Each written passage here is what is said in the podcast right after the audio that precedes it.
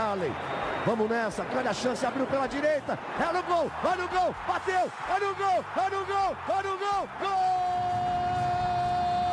Adriano é o nome dele! Pegou, largou, tá viva dentro da grande área, o Fernandão bate, gol! Faz o gol, garoto, faz o gol, faz o gol, faz o gol, faz o gol, é no gol, é no gol, é no gol, é... Torcedor Colorado, iniciando mais um podcast aqui em Gé. Globo, episódio 263.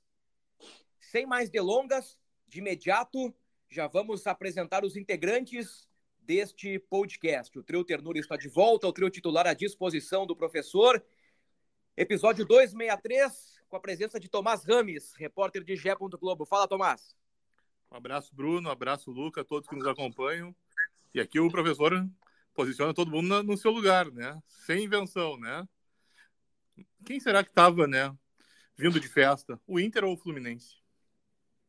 Luca Pumes, torcedor, influenciador, o homem do estádio Beira Rio, amigo de Mano Brown, homem do Portão 7, mais uma vez frustrado com um tropeço colorado no estádio Beira Rio. Fala, Luquita, aquele abraço. Ah, o Tomás começou cedo hoje.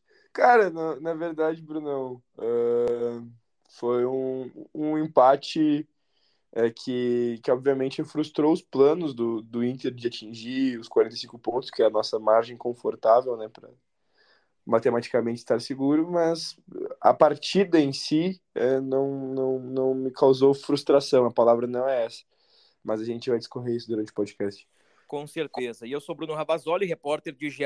Globo. Hoje, uma entrada dura, seca, direta, porque novamente o, o Inter deixou a desejar no estádio Beira Rio. Podemos debater se a palavra é frustração, decepção, uh, se indiferença, né? Porque a verdade é que essa reta final do Inter está sendo bem ruim, né? Um 0 a 0 com o Fluminense. Vamos colocar entre aspas o ressacado Fluminense após o título da Copa Libertadores da América. Tivemos ali um embate entre Cudê e um, e um jornalista na entrevista coletiva, o episódio do Dalbert, uma atuação sem muito brilho e outros pormenores aí, e nós vamos falar tudo a partir de agora, como já apresentei com Tomás Rames, Luca Pumes e comigo, Bruno Ravazoli. No último começamos com Tomás, né? Então hoje começamos com Luca Pumes. Eu não vou fazer uma pergunta, Luca. Tu tá livre para falar o que tu bem entender do Inter. Eu não sei para qual lado tu vais. Mas assim, ó, o uh, que tem a dizer depois do que vimos no Beira Rio novamente? Ah, diferentemente da partida contra o Cruzeiro, uh, que o Inter criou menos, mas foi mais eficaz, mais efetivo. Uh, o Inter em casa contra um time que tem muita qualidade, senão não seria o atual campeão da América. É, ele, ele produziu mais, ele teve chances, e na figura do Valência, mais uma vez, que é, na minha concepção tem crédito, porque tem feito boas atuações e tem marcado gols uh, em inúmeros jogos. Então, uh, para mim, o, o que cria o Valência, a, a maneira com que ele produz, é, dá a tônica da quantidade de de erros que ele, que ele pode cometer também. Uh, é, um, é um jogador que, que tem uma média boa de gols. Não fosse é, o momento importante em que ele perdeu é, a, a maioria do, dos gols que nos frustra, uh, a gente só teria coisas boas a falar dele. Então, uh, é, é, é comum também que o cara não, não faça gol todos os jogos mas ele criou e a verdade é que passou muito por, por ele algumas criações do Inter. É, acho que a maneira com que o Inter entendeu que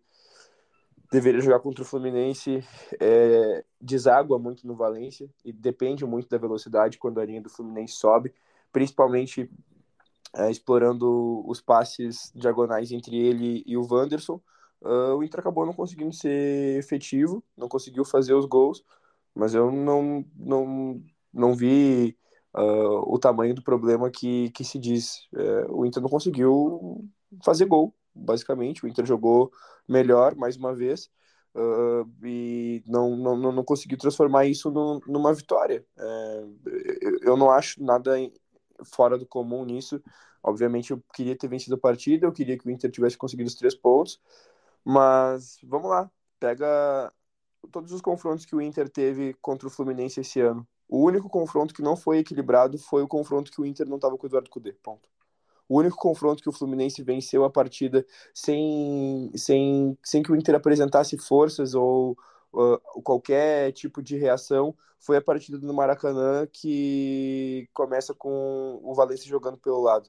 É, e que o Inter não tem nada, nada, nada, nada. A linearidade desses confrontos, para mim, se a gente pega a linearidade de, dessa evolução, para mim, na verdade, da evolução de um futebol pro outro, do futebol do Inter do Mano Menezes pro futebol do Inter do Eduardo Cudês, passa justamente pelos jogos contra o Fluminense. Em todos os jogos contra o Fluminense que o Inter jogou com o Eduardo Cudê na Casa Mata, o Inter foi melhor. O único que, o, que, que foi desequilibrado, que foi uh, sem forças apresentadas pelo Inter, é, o, é o, o primeiro turno do Brasileirão, que o Inter toma 2 a 0 ao natural, sem apresentar um mínimo futebol lá no Maracanã. Então não tem muito o que dizer, Bruno. O Fluminense é campeão da Libertadores, eu não tenho por que ficar.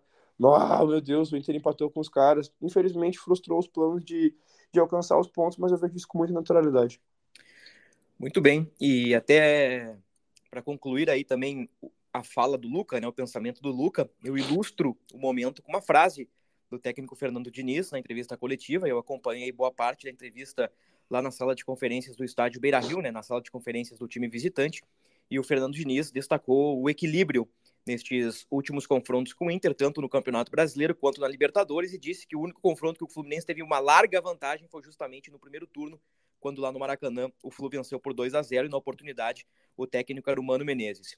Ouvimos aí o lado do Luca Pumes. Eu chamo para conversa aqui o Tomás. Uma só, só é. para só responder. Eu nem tinha visto que o Diniz tinha dito isso, então. É, ele disse é, isso. Só, só para falar, então, que eu estou mais satisfeito ainda com o raciocínio. Não, mas tá certo, né? Hum. O, o, jogo, o jogo que foi desequilibrado foi lá no primeiro turno, né? O, os outros foram parelhos, mas a verdade é que o Inter não ganhou nenhuma vez do Fluminense, né? Jogou melhor na Libertadores, dissemos aqui algumas vezes. Ah, o Inter foi melhor em três dos quatro tempos o Fluminense é o campeão da Libertadores. Ah, o Inter foi melhor que o Fluminense no primeiro tempo. Ficou no 0 a 0 Essa questão que o Inter foi melhor que o Fluminense no Campeonato Brasileiro, no jogo mais recente no Beira-Rio, eu tenho minhas dúvidas, porque o Diniz mexeu no intervalo e o Fluminense passou a gostar do jogo. E o Fluminense, uh, por pouco, no fim do jogo, não marca um, um gol, né? O Inter teve, acho que, uma chance clara no segundo tempo, que foi naquele rebote que o Maurício pega dentro da pequena área, né, após o chute do Johnny. Mas enfim, eu nem sei se o jogo, se a análise do jogo é mais importante, eu quero colocar na conversa o Tomás. Então, Bruno, eu tô mais pelo teu lado, né? Uh, não acho que o Inter tenha sido superior ao Fluminense nos outros jogos. Eu vejo sim equilíbrio nos jogos. Isso sim, eu acho que houve equilíbrio nos jogos, mas o Inter não ganhou nenhum. E sim, com uma, o time do Mano não houve equilíbrio, o Fluminense foi melhor, sim, mas os outros três, para mim, foram jogos equilibrados e o Inter não ganhou de jeito nenhum. Ontem, quer dizer, quarta-feira, né? O Fluminense com quatro titulares. Depois entraram o Ganso e o Queno. Não teve poucos riscos. A única defesa que o Fábio fez mesmo é num chute do Alan Patrick. E esse do Johnny no segundo tempo.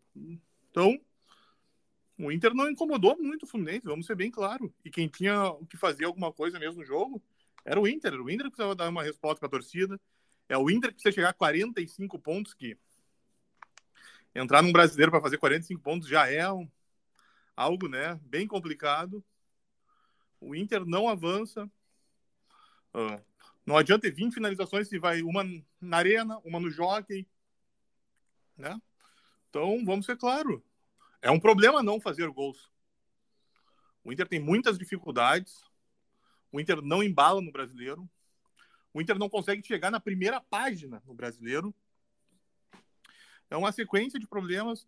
Uh, aí, uma troca do Inter ontem, sai o Wanderson. E eu, eu esperava o Pedro Henrique, né?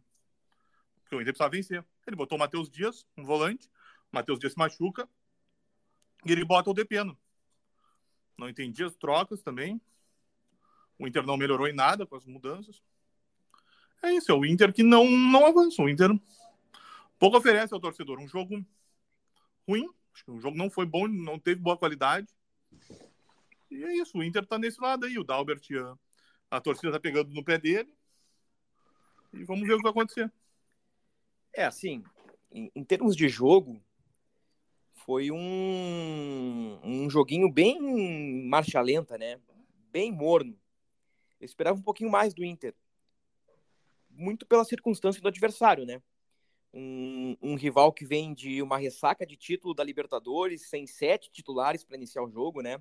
Entraram alguns no segundo tempo, é verdade, mas Marcelo não veio, Felipe Melo não veio, Cano, que é o artilheiro da América aí, provavelmente o, o rei da América, né, o German Cano, ele também não veio a Porto Alegre. E eu esperava mais do Inter, assim como eu esperava mais do Inter contra o América Mineiro, assim como eu esperava mais do Inter contra o Coritiba, assim como eu esperava mais do Inter contra o Cruzeiro, mesmo com a vitória por 2 a 1 para não dizer que a gente só aponta os jogos em que o Inter tropeça. Assim como eu esperava mais do Inter em 2023, aí eu puxo de novo para a conversa o primeiro semestre e o Mano Menezes, é um ano assim que o Inter foi somando algumas pequenas decepções e a gente chega no final do ano meio desmobilizado, né? Assim como foi o ambiente no Beira Rio. Eu circulei bastante no entorno do estádio ali, uma hora, uma hora e meia antes do jogo. Eu, eu subi para as cabines faltando 45 minutos para o início da partida. E era um jogo de galchão em meados de janeiro, velho. Sabe aquele jogo sábado, domingo à tarde, galera na praia se gelando ali em Tramandaí, Capão da Canoa, Torres, aquela galera que espicha até Santa Catarina. Era clima de galchão, assim, eh, pouca gente recepcionando ônibus, e assim, e não tem como é, colocar isso na conta do torcedor, né? Que os 18 mil que estiveram no Beira Rio apoiaram o time a todo momento. Uma vaia aqui ou ali no início do jogo para o Dalbert, quando ele saiu de campo, depois do jogo teve vaias, eu acho que vaias justas, né? um, uma tentativa de, de entoar uma música de protesto que também não vingou. O, o pessoal ali da, da, da, Popular começou a seja mais guerreiro, mas rolou uma ou duas vezes e, e, o estádio não veio junto. Então, assim, é, é um cenário de fim de festa, né? E, e eu fico chateado, Luca, particularmente, porque criamos uma grande expectativa do Inter no ano passado, né? Acho que a gente, no, no próximo assunto aqui, eu quero avançar em relação a Eduardo Cudê, né? que mais uma vez é, é um personagem que muitos defendem, muitos criticam, e acho que a gente tem que tocar nesse ponto. Mas eu quero tocar contigo nesse ponto meio da, da, da frustração, da decepção, enfim, do, do, do, sentimento, né?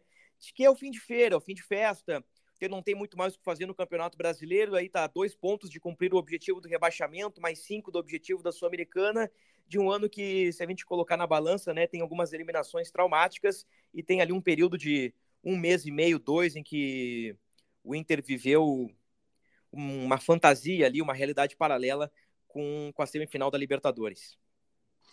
É, de maneira geral, esse, esse ano é, é um ano ruim, né, Bruno? É, mas, em primeiro lugar, assim, para responder o Tomás, eu, eu, vou recomendar o Tomás assistir o, o vídeo do, do, do compacto do jogo no GE é, no nosso próprio site ali ou no, no, YouTube, porque ele falou que o Fábio fez uma defesa só. Bom, é, eu assisti aqui, acabei de assistir os quatro minutos. A verdade é que o Inter chegou muitas vezes na área do Fluminense, o Fábio fez assim algumas defesas e em outras o, a, a bola ficou muito perto de entrar e acabou indo para fora. Não, não, não, ah, a bola vai lá na arena. Não, várias chances que o Inter criou que foram perto do, do, do, gol. E, e aí, coletiva, se isso não é funcionar coletivamente, eu não sei o que, é. Aí, tipo, o, se, se, eu sou treinador, tá? Eu sou treinador. Eu monto um time pra, pra, pra vencer, pra, pra fazer gol. Tudo bem. as chances elas ocorrem, o meu sistema funciona, a maneira com que eu penso o jogo propicia que alguém finalize. O meu trabalho deu errado? Eu, eu, além de tudo, eu vou ter que entrar na área e eu vou ter que chutar para dentro do gol e eu vou ter que fazer o gol. Aí é, aí é, eu acho que é inconcebível a crítica. Por exemplo, Pedro Henrique. Eu sou entusiasta de Pedro Henrique, não só do futebol do Pedro Henrique, mas do que o Pedro Henrique representa para a torcida do Colorado. O Pedro Henrique é um baita uh, jogador hoje para a gente ter no grupo, né, devido a, outros jogadores que a gente tem para titularidade mas vai cobrar entrar o Pedro Henrique ontem. O que, que o Pedro Henrique apresentou depois que ele se lesionou? Aliás, o que, que o Pedro Henrique apresentou depois daquela, daquela fase que ele teve, que o Mano Menezes desloca ele é, na melhor fase dele como falso 9, coloca ele pro lado. O que, que o Pedro Henrique apresentou? O que, que o Pedro Henrique ia fazer ontem? Pedro Henrique tá, ele entra na, nas partidas agora, infelizmente, ele corre para um lado, corre para o outro, e ele, a maioria das vezes ele ou ele perde a bola, ou ele cai sem sofrer a falta, ou às vezes ele consegue uma falta. Aí o Pedro Henrique ia mudar, ia mudar o, o jogo contra o Fluminense ontem. Ô, ô Luca, só, só abrir um parênteses aqui, que nós já entramos aqui na, no, no assunto Eduardo Cudê, né? Porque o Lucas se refere ao comentário do Tomás, do Pedro Henrique, quando o Tchatcho tira o Wanderson e coloca o Matheus Dias e o Tomás sugere, por que não o Pedro Henrique? Uh, eu concordo com, com os dois e, e, e, vou me posicionar e repassar a palavra para o Luca porque eu interrompi. Tudo bem, o Pedro Henrique não tá legal desde a lesão. Aliás, o Pedro Henrique não tá legal desde o Campeonato Gaúcho, né? Ele teve uma queda de produção gigantesca. Aquele Pedro Henrique de 2022 que decidiu alguns jogos para o Inter, nós não vimos uh, do segundo semestre para cá, do início do segundo semestre para cá. Mas assim, o Inter precisava da vitória, né? Eu achei muito estranho o Cudê tirar um atacante e colocar o Matheus Dias. E, e, ele tem utilizado o Matheus Dias no corredor. E, e, nós sabemos que o Matheus Dias ele é um volante. Boa saída de bola, mas ele tem valências defensivas. E o Cudê, ele, no meu entendimento, né? Aí a gente pode abrir o debate, ele utiliza muito mal as características do Matheus Dias neste cenário específico contra o Fluminense. Mas assim, Lucas, só para colocar, é que talvez neste ponto ele poderia ter colocado o próprio Depena antes, que também vai mal, também tem ido mal. Poderia ter colocado o Luca ou até o Luiz Adriano. Aí coloca Valência e Luiz Adriano.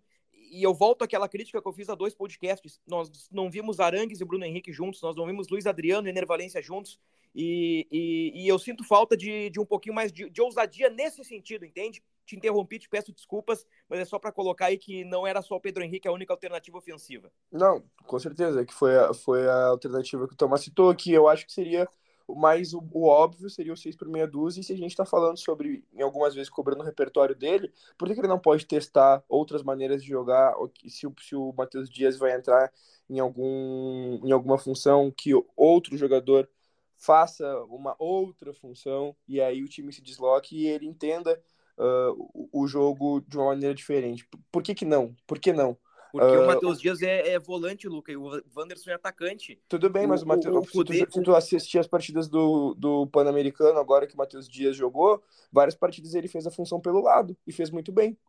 Inclusive, a, a, a primeira assistência do, do Brasil no Pan-Americano é o Matheus Dias, que ele, fora... É que é que na estreia ele joga de lateral direito e depois ele volta a ser volante a partir da segunda rodada.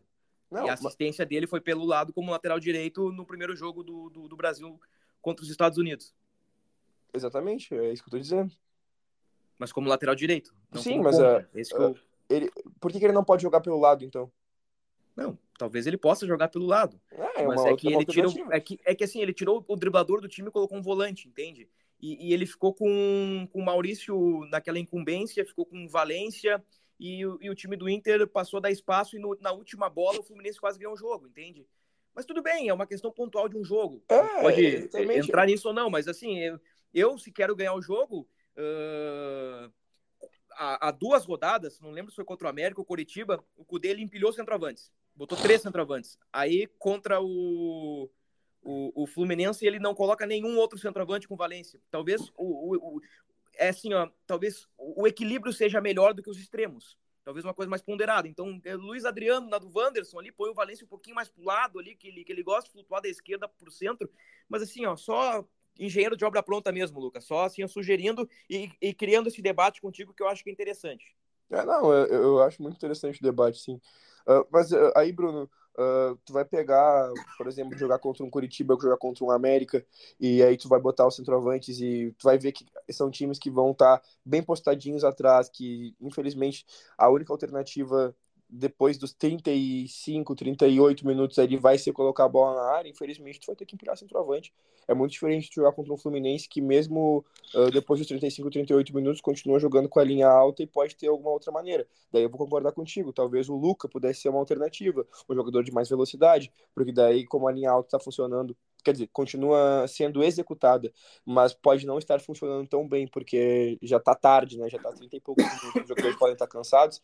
Talvez o Inter conseguisse quebrar melhor essas linhas. Talvez o Matheus Dias tenha sido uma alternativa para pensar na, na, nessa quebra de linha por causa do passe e continuar explorando e continuar explorando a estratégia do, a, a velocidade do Valência. São formas e formas e formas de ver que às vezes a gente que está de fora, a gente pode é, realmente acreditar que poderia ter sido mais fácil de uma maneira exata, mas se o Matheus Dias tira um coelho da cartola num passe de, de que, que, quebra uma linha e o Valência na cara do gol, a gente tá aplaudindo o cara. Mas aí o Matheus Dias se machucou uh, poucos minutos depois de entrar e a gente não conseguiu ver claramente qual era a intenção dele. Então, uh, tem muita coisa que a gente, a gente tem que ponderar quando a gente vai pensar que tal alteração poderia ter sido feita, porque a gente não está lá, a gente não está vivendo isso. Uh, mas, enfim, Bruno, para finalizar a explanação, o debate está bom, né, para passar a bola. Uh, passar a bola, Bebeto. para passar a bola, é, eu acredito que a, a, a, sensação, o sentimento que eu tenho hoje é de, cara, é, não, não é indiferença, porque eu não estou indiferente ao Inter. Em alguns momentos o Inter já causou indiferença. Parece que o Inter fez força para causar indiferença. Uh, e, e, não é esse, não é essa a questão do momento. Mas eu não estou frustrado, não. É, obviamente o, o, plano, como eu disse, de, de conseguir esses 45 pontos em casa logo depois do Fluminense. Seria uma resposta, de alguma maneira, né, bem pequena, mas uma resposta à eliminação e tudo mais. E isso foi, esse plano foi frustrado. Mas eu não estou frustrado de, de ter empatado esse jogo. Nós estamos jogando contra um time que tem qualidade, que tem, que tem grupo, porque um time não, não é campeão da Libertadores uh, à toa. Então, para mim, cara, é um resultado bem dentro da normalidade. Conversei bastante com o Luca aqui, Tomás. Tomás ficou com a mão no, no, queixo, pensativo, passando a mão na barba, deixou cair o relógio que ele pagou alguns, alguns valores importantes, né? É, esse relógio aí não é para qualquer um. O que, que tu tá pensando aí, Tomás? Não, Bruno, tô... é um ano triste do Inter, né? Para resumir, é isso, né? Houve a ilusão que você bem falou da Libertadores, agora o Inter se arrasta no brasileiro, né? Uh, buscar 45 pontos é tão pequeno, né? Então, tipo, olha isso, faltam cinco rodadas, o Inter precisa de dois pontos, vai, né? Vai numa procissão, não evolui, não... aí os jogadores também não não tem mais um objetivo claro. O Kudê mesmo já disse que é difícil motivar quando não tem um objetivo claro, que eu, aí eu, é, uma, é algo que eu acho curioso, né? Porque o trabalhador tem que ter a motivação por estar trabalhando, né? Para mim, esse é o básico, né? Então, isso é uma, algo que me deixa estupefato com a observação. Não é isso. É, tem que ver o que vai acontecer com o Inter. Agora vai pegar o Palmeiras, né? um dos melhores, melhores times do Brasil. Vamos ver o que acontece. Vamos ver o que acontece. O Inter tem cinco jogos até dezembro, né? Até o dia 9 de dezembro até o fim do Campeonato Brasileiro e, e, depois do Palmeiras tem uma data FIFA, aí depois o Inter pega o Bragantino no Beira-Rio, pega Cuiabá e Corinthians fora e fecha contra o Botafogo. Ou seja, Palmeiras fora, Bragantino em casa, Botafogo em casa, três dos cinco adversários uh, concorrentes ao título do Campeonato Brasileiro. No momento, postulantes ao título, né? Uh, na, lá na rodada 38, o Botafogo pode ser o campeão, pode estar fora da briga. A gente não sabe o que vai acontecer nas próximas rodadas. E tem o Grêmio também, né? Tem o Grêmio nessa briga aí. Os tropeços do Botafogo uh, reabriram o Campeonato Brasileiro, não só para Palmeiras, não só para Flamengo, não só para Red Bull Bragantino, mas também para o Grêmio. E o Inter aí tem três desafios uh, contra candidatos ao título, né? Ontem o Cudê deu uma pincelada sobre isso. O nosso colega Tiger Jank perguntou isso para o Cudê, né? Como é que fica uh, essa equação da aldeia, possibilidade de. Possibilidade não, né? Eh, vencendo o Palmeiras, o Inter, por consequência, pode ajudar o maior rival. O Cudê disse. Ele, o Cudê ficou surpreso com a pergunta. Eu estava ouvindo no rádio, eu não estava mais ali na sala de conferência naquele momento, estava na zona mista com o Dalbert uh, no momento, mas eu estava com o radinho ouvindo. Eu, eu fiquei com a impressão de que o Cudê ele foi surpreendido com a pergunta, mas deu a resposta que ele tinha que dar, né? Preparar o time para ganhar o próximo jogo. Porque a gente aqui tem que ser coerente. Nós estamos cobrando o Inter para vencer jogos. E eu penso que o Inter tem que vencer jogos nesta reta final de Campeonato Brasileiro, independentemente do adversário. Independentemente do adversário. O que, que tu acha disso, Tomás? É, você, bem, você foi brilhante, né? O Cudê foi surpreendido pela pergunta do Tiger, né? O torcedor tem todo o direito, né, de, de dar essa ideia, porque eu falei faz dois, três minutos que o Inter tá meio fora, mas se for pensar, o Inter tá na briga do brasileiro. Você bem deixou claro. O Inter pode ser o fiel da balança pro título brasileiro. Exatamente, porque o Inter tem enfrenta três postulantes ao título. Mas é isso, Bruno. É, não tem como uh, o, o Cudê, ele não ele entende o torcedor, sabe o que o torcedor pensa, mas no trabalho ele não pode deixar isso entrar, né? Então o Inter vai ter que jogar. E até porque o Inter precisa chegar nesses 45 de uma vez para respirar, né? Ô, ô Luca, agora o lado torcedor, o lado também da rivalidade. Para dentro deles, jogar full contra os caras ou vamos entrar em campo com aquele pensamento de que, cara, a gente pode ajudar o Grêmio. Ou seja, né? Não sei muito bem como colocar em palavras isso, né? Cara, uh, o, Inter precisa se preocupar consigo, né? Acho que só pode, só pode pensar, assim, só pode pensar em ajudar ou não ajudar, ou se tu fizer, o efeito borboleta vai desaguar nas cataratas do. Sabe? Não, não, não, não tem o que o Inter fazer se o Inter não fizer por si antes, né? Obviamente, última rodada, o Inter mais nada para brigar, vai vencer o Botafogo se o Grêmio for, se isso for condição para o Grêmio vencer, não, na minha concepção, não. O Grêmio já fez isso contra o Inter, já fez isso em oportunidades para ferrar o Inter. Uh, 2009. E faria de novo, e faria de novo, e faria de novo. E eu acho que mesmo se o Grêmio nunca tivesse feito, é, não é alguma coisa que eu condiciono a, a uma vingança, eu não vou ser hipócrita. Se o Grêmio nunca tivesse feito na história, o Inter tivesse a oportunidade de fazer, eu acho que deveria fazer mesmo. A rivalidade é essa e ponto. Mas mais ainda, o Grêmio já fez. É, e, e, e, o Inter deixou de, de, vencer esse Brasileirão dos pontos corridos, que é algo que um time gaúcho nunca venceu, uh, por causa disso, né? No final. É, fal, faltou isso. É, então, chegar na, na, na, última rodada precisando do, do teu rival, cara, esquece, um abraço. Mas, não obstante, todavia, é, antes disso, o Inter precisa somar os pontos é. necessários para primeiro atingir a marca confortável dos 45 pontos e garantir a vaga na Sul-Americana. Vai chegar na última rodada o Inter. Bah, o dilema moral. Vamos lá. Pensa na manchete. O dilema moral do Esporte Clube Internacional. Classificar a Sul-Americana ou ferrar o Grêmio? Pô, cara, isso não pode acontecer, né? É... Por isso não podia deixar dois pontos para o Fluminense aqui, né? Ah, por isso deveria ter, ter vencido contra o América, por isso deveria ter vencido Curitiba. Mas cada jogo é uma história, né, Bruno? E é. esse Inter de 2020... Mas são, mas são três histórias repetidas no Beira-Rio, né? Esse, esse Inter de 2023, Bruno, é isso aí mesmo, cara. É isso aí mesmo. É isso aí mesmo.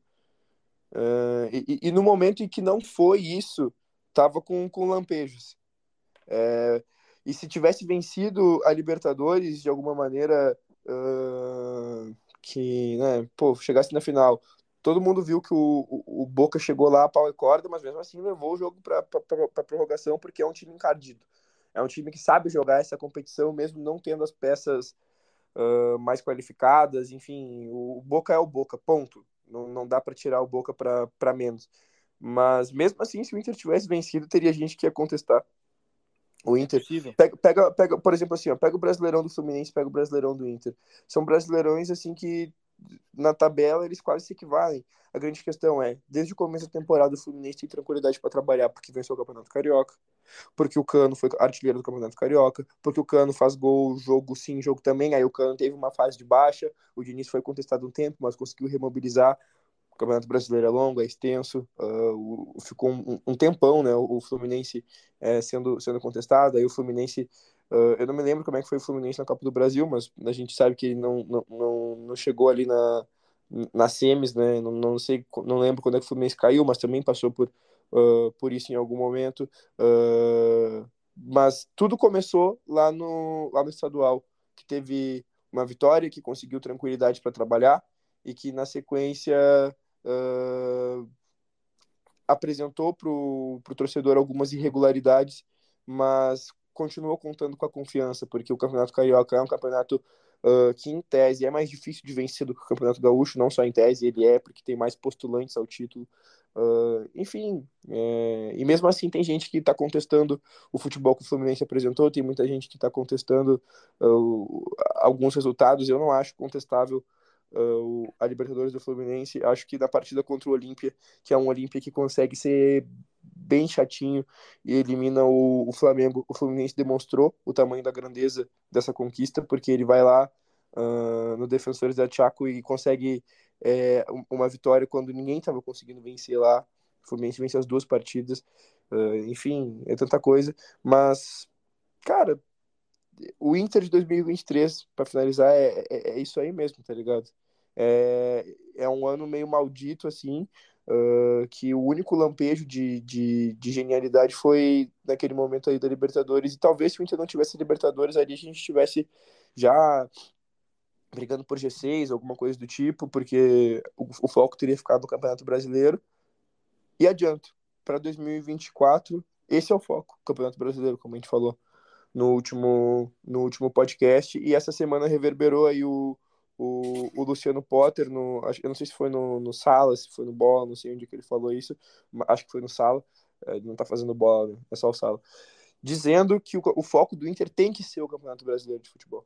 Campeonato Brasileiro de 38 rodadas, que todo jogo é uma final, que todo jogo pode ser aquele que lá na, na, na última semana do campeonato, lá finalzinho de novembro, início de dezembro de 2024, a gente vai dizer, bom, que bom que o Inter enfrentou aquele time com seriedade naquele momento, bom, que bom que o Inter não poupou jogadores ali, porque, enfim, uh, alguma coisa no que a gente viu na Libertadores ainda existe. Hum. É, eu acho que alguma coisa que a gente viu na Libertadores ainda existe e que a gente não não tá zerado de trabalho. Então, para 2024, esse é o pensamento.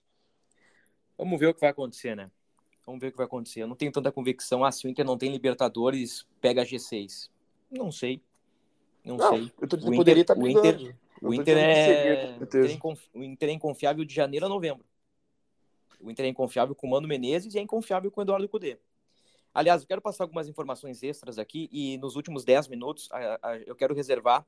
Aí tem que ser, aí tem que ser ping-pong, tá, pessoal? Tem que ser ping-pong para a gente conseguir em 10 minutos tentar uh, entrar um pouquinho no assunto Cudê, que eu acho que, que é importante, porque repercutiu muito a entrevista coletiva do Tchatcho. Mas antes o seguinte, então o Inter ficou no 0 a 0 com o Fluminense, no momento é o 11º colocado com 43 pontos, pela projeção de momento, tendo em vista o aproveitamento do 17º, o Inter hoje já atingiu a pontuação necessária para escapar, mas historicamente a margem segura é de 45, portanto o Inter precisaria de dois pontos em 15. Para a Sul-Americana, pela projeção, o Inter precisa de mais cinco, ou seja, uma vitória e dois empates, ou duas vitórias para se garantir no torneio continental do próximo ano. Sobre o Dalbert, falamos das provocações ou da suposta provocação. Na zona mista, o Dalbert disse que ele pediu para a torcida apoiar. Então, o Dalbert se defende desta forma. Ele não quis entrar no mérito em relação ao, ao contrato, né, aos gatilhos para a renovação automática. Ele tem vínculo até dezembro né, com o Inter. E neste contrato tem uma cláusula de renovação caso algumas metas sejam atingidas. O Dalbert não quis falar sobre isso, mas revelou que pretende continuar no Inter na próxima temporada. Eu tenho achado algumas críticas e algumas vaias exageradas para o Dalbert, um cara que tem quatro ou cinco jogos de clube, né? Tá mal, é verdade, mas poxa vida, né? O cara recém chegou aqui, né? E se esse cara jogou tantos anos na Europa é porque ele tem alguma coisa. Mas, de fato, o momento dele não tá legal. Uh, muito bem, tivemos o desconforto do Arangues, né? Uh, revelado pelo Cudê na entrevista coletiva. O Bruno Henrique levou o terceiro cartão amarelo. Então, então fala aqui no microfone, Tomás. Não, só porque o Dalbert tem nove. Nove jogos. Deve ser o quê? Cinco como titular do Inter. Vê para nós aí. Quantos jogos como titular? Tomás vai buscar para nós aí, tem que fazer o login ali no, no nosso sistema. Mas é assim, ó, o Arangue sentiu um desconforto, segundo o Cudê, e o Bruno Henrique está suspenso pelo terceiro amarelo. Então tem uma lacuna aí uh, nessa função que sempre foi ocupado, ora por Arangues, ora por Bruno Henrique. O Dalbert tem nove jogos, seis como titular, né? É um, é um recorte ainda muito pequeno. Muito bem. Lembrando que o Matheus Dias entrou no jogo, né?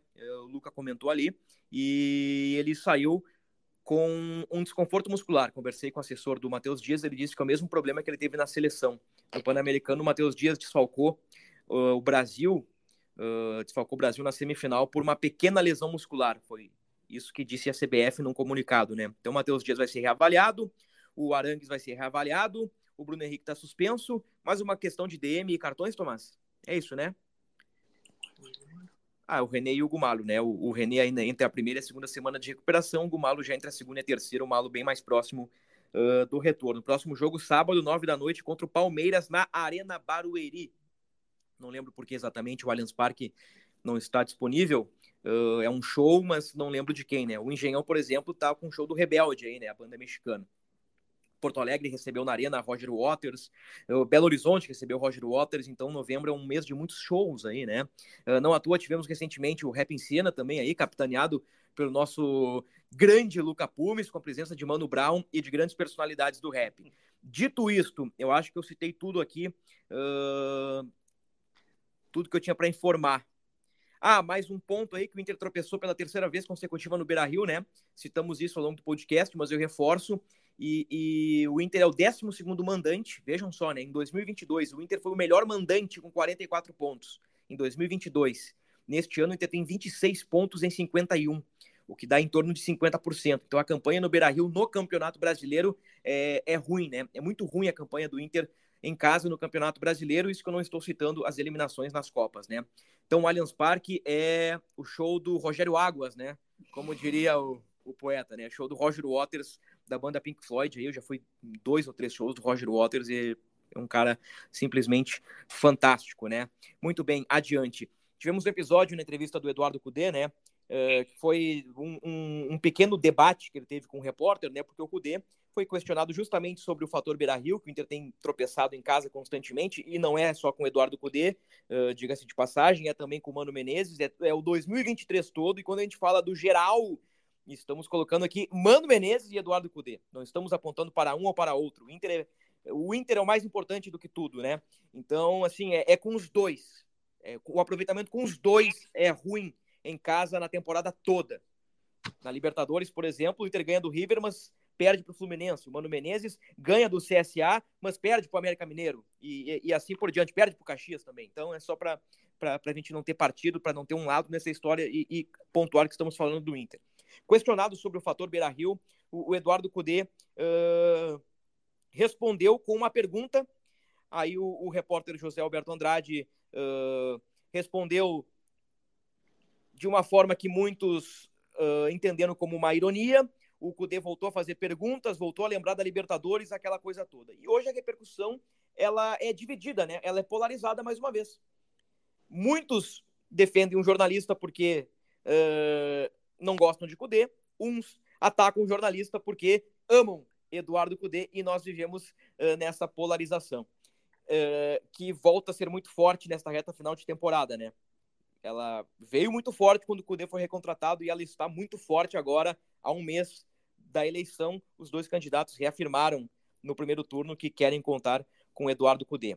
Então, aí nestes minutinhos finais aí, eu começo pelo Tomás. A gente tem feito algumas críticas ao Eduardo Cudê. Eu acho que temos uh, feito justiça também, tecemos elogios ao Eduardo Cudê quando necessário, mas eu quero te ouvir, Tomás, sobre essa polarização e, e, e sobre também esse, esse reforço dos candidatos que querem Cudê para 2024. Só antes disso, Bruno, só para completar, né, que o Luca, quando ele estava falando, né, ele não lembrava da, da fase que o Fluminense caiu, ele também cai nas oitavas, né? Cai para o Flamengo na época do São Paulo e, para completar, a situação que nós discutimos há pouco sobre o, o entregar, o jogar com mais vontade, isso poderia ser minimizado se o Brasileirão tivesse mantido ou voltasse aquele período onde o clássico estava na última rodada, né? Isso aí minimizaria qualquer coisa e poderia, uh, no, nos estados onde há mais de dois rivais, como São Paulo e o Rio, botar para as últimas quatro, né? Só para lembrar isso. Mas agora, voltando ao tema Eduardo Cudê, uh, eu entendo, eu já falei em alguns podcasts atrás que, uh, primeiro, eu achava que o Cudê deveria seguir, mas depois eu freiei e disse: calma, né? É preciso ver o trabalho até o fim do ano para ter certeza. E eu mantenho isso porque o trabalho do Cudê não é bom, o trabalho do Cudê é ruim. Então precisa ver como o Inter vai reagir, como o Inter vai se posicionar nessas últimas rodadas para ver se ele é o nome certo para 24. E aí, Luca, como é que tu vê essa polarização aí novamente em torno do nome de Eduardo Cudê? Uh, eu acredito que todo ambiente polarizado é uma porcaria, né? Acho que a polarização ela aparece nos momentos difíceis porque é quando algumas pessoas começam a se sentir desesperançosas, independente de qual é o contexto disso, e a gente viveu, por exemplo, uh, numa eleição nacional em 2018 exatamente isso, é uma parcela da, da população extremamente desesperançosa, outra parcela que é, que tinha um, um, pouco de desesperança, mas mantinha uh, alguns entendimentos diferentes da outra parcela, sem entrar em mérito do que, do que é uma coisa do que é outra. Uh, e, e, isso sempre é, precede momentos difíceis, né? É, acho que o, o, Brasil só entrou nessa questão da polarização por causa disso. E eu faço essa comparação total com o Inter. O Inter ele só entra numa polarização. Uh, a gente só vê é, uma eleição ser como ela é hoje porque o Inter não ganha nada há muito tempo, porque o, os tempos são difíceis. Se a gente tivesse é, num outro momento, com outras situações, o Inter teria uma outra maneira de entender a política, a sua própria política. É, seria um tempo de mais convergências, de maiores entendimentos, de apenas aparar estas e lapidar diamantes, né? Que é muito diferente do que tu ter que mostrar que a construção do outro é ruim para tu demonstrar, para tu explicitar que tu vai fazer uma construção melhor. Então, para mim, a polarização ela nasce aí. E aí, um ambiente polarizado, é, de, de maneira geral, ele faz com que pequenas polarizações apareçam. Porque daí a, a pauta geral, ela acaba fazendo com que outras pautas apareçam, outras pequenas pautas. E a, o trabalho de Eduardo Cudê surge, ele entra em xeque a partir dessas polarizações, desse ambiente que a gente vive, que é cheio de rusga, que é ruim, e o Inter não tem nada a ganhar com isso. Mas infelizmente é, é, é o que a gente vive. É o que a gente tem aí desde 2012, é, que é o primeiro ano né, que a gente não, não vence nada de relevância, né, pelo menos. É, obviamente o gauchão, o, o gauchão, ele ele tem relevância e ao mesmo tempo ele não tem. Ele não tem, ao mesmo tempo ele tem. Pior é... que ganhar o galchão é perder o galchão. É, é porque, uh, enfim, o, o, o Grêmio aí, pro Grêmio, se ele perde hoje, ah, beleza, já ganhamos tantos. Pro Inter, não. O Inter tem um outro, um outro contexto. Assim como a primeira da, dessa sequência do Grêmio que o Grêmio vence, é, o Grêmio o, o, Grêmio comemora muito, a segunda também, mas depois é só manter a hegemonia, né? Perde um pouco a graça para o Inter, não, para o Inter tem outro contexto hoje vencer esse galchão, ainda que tenhamos mais é, até hoje. Mas enfim, esse ambiente polarizado, Bruno, é, ele afeta tudo. Ele afeta tudo, ele faz com que todas as pessoas estejam sempre em conflito, que a gente veja discussões no Instagram, no Twitter, na mesa do bar, é, e, em discussões e, em entrevista coletiva também. E, e só para colocar, né, que eu cito essa polarização uh, em relação à torcida, né? Porque na eleição do Inter, pelo menos explicitamente, não há essa polarização, né? Até porque o candidato Roberto Mello reafirmou, né, que ele é contra quebrar o trabalho, ele é, ele é a favor da continuidade e ele apoiaria a permanência de Eduardo Cudê. E Alessandro Barcelos, a gente não precisa nem entrar muito no mérito, né? Todos, todos nós sabemos, né? Quem acompanha o dia a dia colorado sabe que Alessandro Barcelos é cudesista e Eduardo Cudê gosta muito de Alessandro Barcelos, né? Então, se Barcelos vencer a eleição lá no dia 9, a continuidade de Cudê é iminente, a não ser que o Cudê uh, mude de ideia ou tenha uma proposta. E caso ganhe o candidato Roberto Melo, tenho certeza que, que Melo tentará uma aproximação com Eduardo Cudê, se é que ele já não tentou nos bastidores, sempre que Cudê é questionado, ele dizia, né? E eu acho que com razão, essa reta final de campeonato aí, a gente tá cobrando uh, o Inter mobilizado, estamos cobrando resultados, então é justo que o Cudê pense nisso somente depois da, da eleição. Ô, uh, o, o assunto Eduardo Cudê, ele vai ter ainda muito pano para manga, ele vai acertar, ele vai errar, ele vai substituir certo, vai escalar errado, vai ganhar jogos, vai perder jogos, ainda muita coisa pode acontecer na, no fim do ano, então estaremos aqui para pontuar e, e, trazer tudo sobre não só Eduardo Cudê, mas também em relação a, ao, ao 2024 do Inter. E, e, uma informação da semana é que a renovação com o mercado tem caminhada, né? Então, assim, mesmo com uma eleição pela frente, o Inter já planeja o 2024, como nós dissemos há pouco, o Inter é mais importante do que tudo, né? Então, penso que a, a renovação do mercado é uma decisão acertada pelo nível que ele mostrou, especialmente na Copa Libertadores da América. Agora, só me manifestando sobre o Cudê rapidamente para a gente fechar o podcast, né? Como eu disse hoje, o tempo está um pouquinho apertado. Uh, eu concordo com o Luca que a polarização não faz bem, que eu acho que o melhor de tudo é a gente tentar ser justo nas críticas e nos elogios, né? Quantas vezes já dissemos lá atrás que o Cudê deu uma nova mentalidade para o time do Inter, o time do Inter uh, parece melhor condicionado. Uh, quando eu digo mentalidade, né, um time que fica retraído, um time que agride o adversário, que busca o gol. Ofensivamente, o Inter melhorou, uh, defensivamente, ainda não. O, o Wanderson melhorou muito com o Eduardo Cudê o, o Kudê consegue extrair muito bem o potencial de Ener Valência, embora os gols perdidos. O Johnny melhorou, essa venda de 7 milhões para o Betis. Eu acho que tem uma parcela de Eduardo Cudê. O Johnny estava em baixa com o Mano Menezes, mas é o mesmo Eduardo Cudê que comete erros nas substituições, na leitura de jogo. É, o, o Diniz mexe no intervalo e o Inter cai de rendimento no segundo tempo, ele tira Wanderson e coloca Matheus Dias, já discutimos isso no podcast, podemos elencar outros erros, enfim, eu acho que, que é importante que a gente cite elogios, uh, cite uh, acertos, melhor dizendo, cite os erros e no fim das contas a gente chegue uh, nesse debate, nesse, nesse debate de ideias, no que é melhor para o Inter. Tomás acredita que o Cudê no momento tem que ser melhor debatido este assunto, né? O, o Luca, pelo que eu entendi, ele, é, ele é pró-renovação de Eduardo Cudê e eu fico digamos, entre vocês aí, uh, ou mais ao lado do Tomás, né? Porque eu também esperaria as rodadas finais do Campeonato Brasileiro para tomar uma decisão, porque eu acho que está meio que 50-50 isso. Eu vejo méritos no trabalho do Cudê, especialmente no início, só que nos últimos jogos eu, eu tenho mais pontos críticos ao treinador colorado, mas é, é, é, um assunto né, que, que mexe com o emocional do torcedor, porque tem muitos que amam e tem muitos que detestam o Eduardo Cudê, né? Curiosamente, é um personagem que, que, que arranca isso da Íntia Vermelha, ou da Íntia Roja, melhor dizendo. Então tá, né? Confirmando então que Barcelos e Melo estão no segundo turno, né? Ah, Barcelos com 150 votos no Conselho, Melo com 130, eleição uh, com voto do associado, entre eles Luca Pumes, no dia 9 de dezembro. Fechamos, Luca?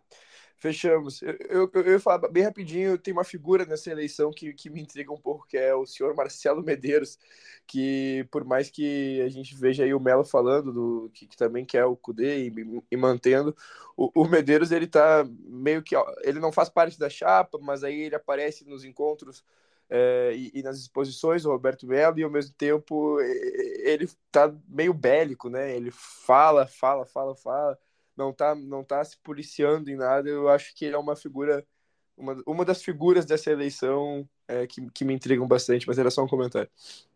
Perfeito. Então tá. A gente amplia mais esse assunto CUDE, Inter 2024, assim, é, bem na boa, acho que da, na data, a partir da data FIFA, né, pós-Palmeiras, a gente já pode aí meio que invadir 2024, né? Uh, porque temos aí os candidatos apoiando o CUDE e a partir de uma iminente, ó, eu acho que pode ser iminente a palavra, de uma iminente renovação de Eduardo Cudê, a gente pode começar a pensar o 2024 do Inter, né? É, em meio às rodadas finais do Campeonato Brasileiro. Então, valeu, Luca Pumes, aquele abraço. Aquele uh, abraço. Tá palpite? palpite não? Pop, que temos palpitão, é. Vai lá, então, Palmeiras e Inter, Luca. Uh, cara, 2 a 2 não entendi. 2 a 2 2 a 2 deu, um, deu um corte, eu só vi dois. Eu fiquei dois para quem? Tomás, um abraço para ti e teu palpite. Um abração, Bruno, um abração, Luca, todos que nos acompanham. 3 não Palmeiras. Eu vou de 2 a 0 Palmeiras, dois gols do Hendrick, que provavelmente estará no meu cartola, né? Mas. Palmeiras parte, sem Gustavo né? Gomes, hein? Sem Gustavo Gomes. E o Inter talvez sem Charles Arangues, né? E com certeza sem Bruno Henrique, que levou o terceiro cartão amarelo. Falamos disso também nesse podcast. Então tá, torcedor colorado, ponto final no episódio 263. Voltamos na próxima semana, depois de Inter e Palmeiras. Anote na sua agenda. Sabadão, hein? Oh, que delícia, um joguinho no sábado à noite. 9 horas na Arena Barueri, Palmeiras e Inter. Rodada 34 do Campeonato Brasileiro. Até a próxima. Valeu, Lucas.